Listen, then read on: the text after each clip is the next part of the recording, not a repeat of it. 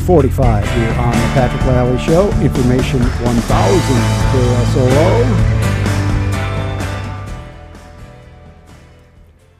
And as I mentioned earlier, we're going to have a second P&L statement here in just a moment. But first, I want to tell you about the Dakota Angler Ice Institute that is coming up November 10, 11, 12. That's Friday, Saturday, Sunday. And it is one of the biggest ice fishing shows in the upper Midwest. Ice fishing vendors, a trout pond, speakers, seminars, and more. At the Sioux Falls Arena, admission is only $5, 3 to 9 p.m. Friday, 10 a.m. to 7 p.m. Saturday, and 10 a.m. to 3 p.m. Sunday. Go to dakotaangler.com for more information on that. So, as I mentioned, I was having trouble sort of separating out what I really wanted to talk about today in terms of the P&L, which I normally do in the 315 hour segment, because uh, as many of you, the big news locally is really that about these uh, two University of South Dakota football players who were charged with second degree rape and uh, uh a, uh, intent, essentially uh, for one of them. So Danny Rambo, 20, and Dale Williamson, 21, turned themselves in Monday night, according to Vermillion Police Department. Rambo is charged with one count of second degree rape. Williamson is one charge of attempted second degree rape. So this is a it's a terrible story. All right, and I'm not going to go into all the details uh, of what is alleged to have happened, but so three football players, these two guys and another guy, uh, they're uh, with th- three young ladies off campus residents on October 22nd, according to the affidavit. So, two of the women leave, and one of the women stays, uh, gets involved with the, the third guy, uh, and they begin to have consensual sex. The Rambo Williamson re enter the room. Bad things happen. Um, it's second degree, so it's not as bad as your imagination might lead you to believe, but it's bad. There's, yeah, you can read the stories if you want. But there's a few things that strike me about this incident and the charges.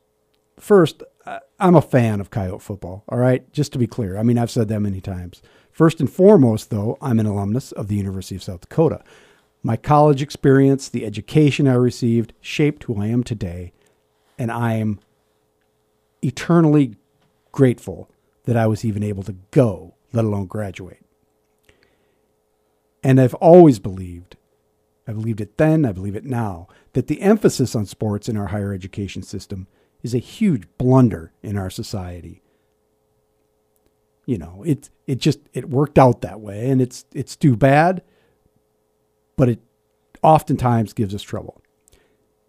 I didn't support either of South Dakota's universities entrance into Division One athletics.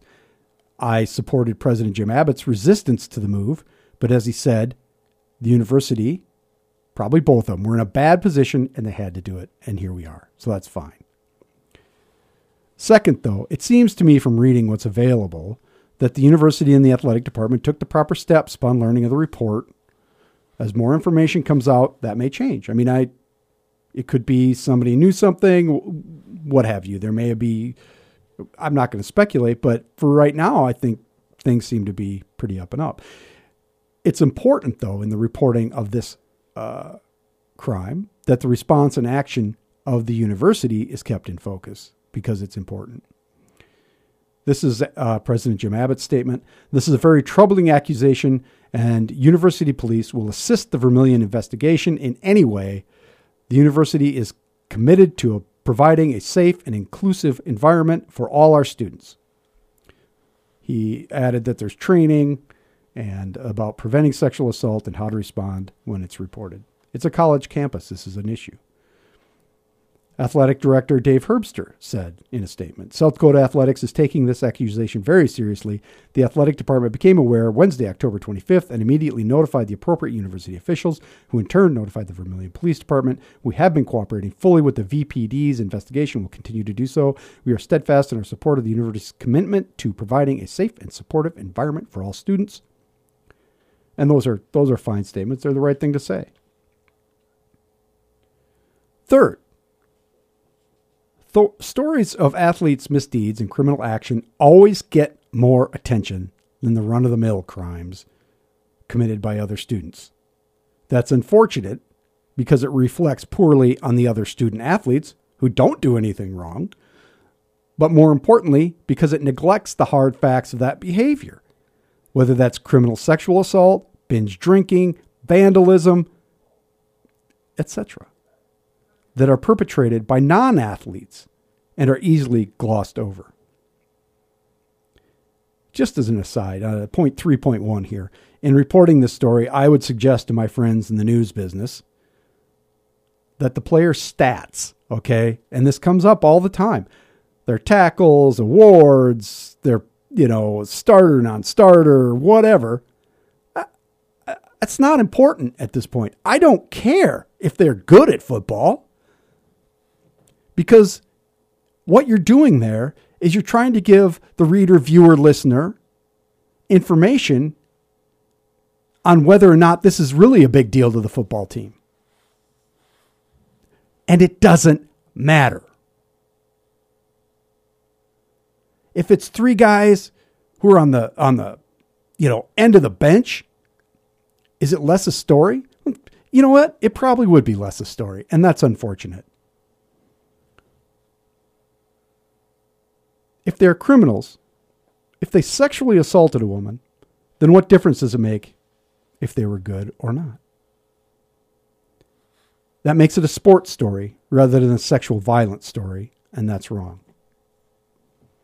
Fourth, if the crimes these two charged with continue to their conclusion, they're idiots, plain and simple if this turns out to be true. If they're convicted or plead guilty, they should be removed from the athletic program immediately. They're already suspended indefinitely, which is the right move. And there's a third player who hasn't been charged with anything, also suspended, who's the third guy who was in the room.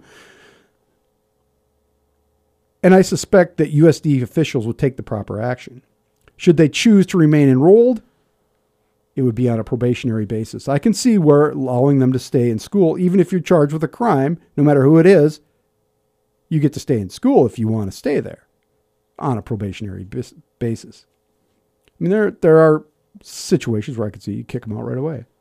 I call them idiots because they were blessed with this unique opportunity to obtain a college education and play football. I don't know if they're scholarship students or not, but if they are, and I suspect they are, it's even more stupid because it's true. They have thrown away access to one of the most precious things you can have in life and that's an education. And if you can get part of it paid for because you're a good athlete, then you've thrown away even more. And finally, let's take a moment to realize how much time we've spent lately talking about the inappropriate or criminal behavior of men towards women. It's time to admit there is some sort of widespread affliction in our society, which is the object, objectification and sexualization of other human beings. These are terms that have been thrown around many, many years. The objectification of women, to the point where that maybe they've lost meaning in the broader sense. But go back and think for just a moment, particularly if you're a man, what that means making a person, a human being, an object for you to use, like it's a TV remote or a rake. Making a person, a human being, nothing more than an object of your satisfaction. This is a bad day for USD football, for sure. But it's been a much worse few weeks for the state of our society.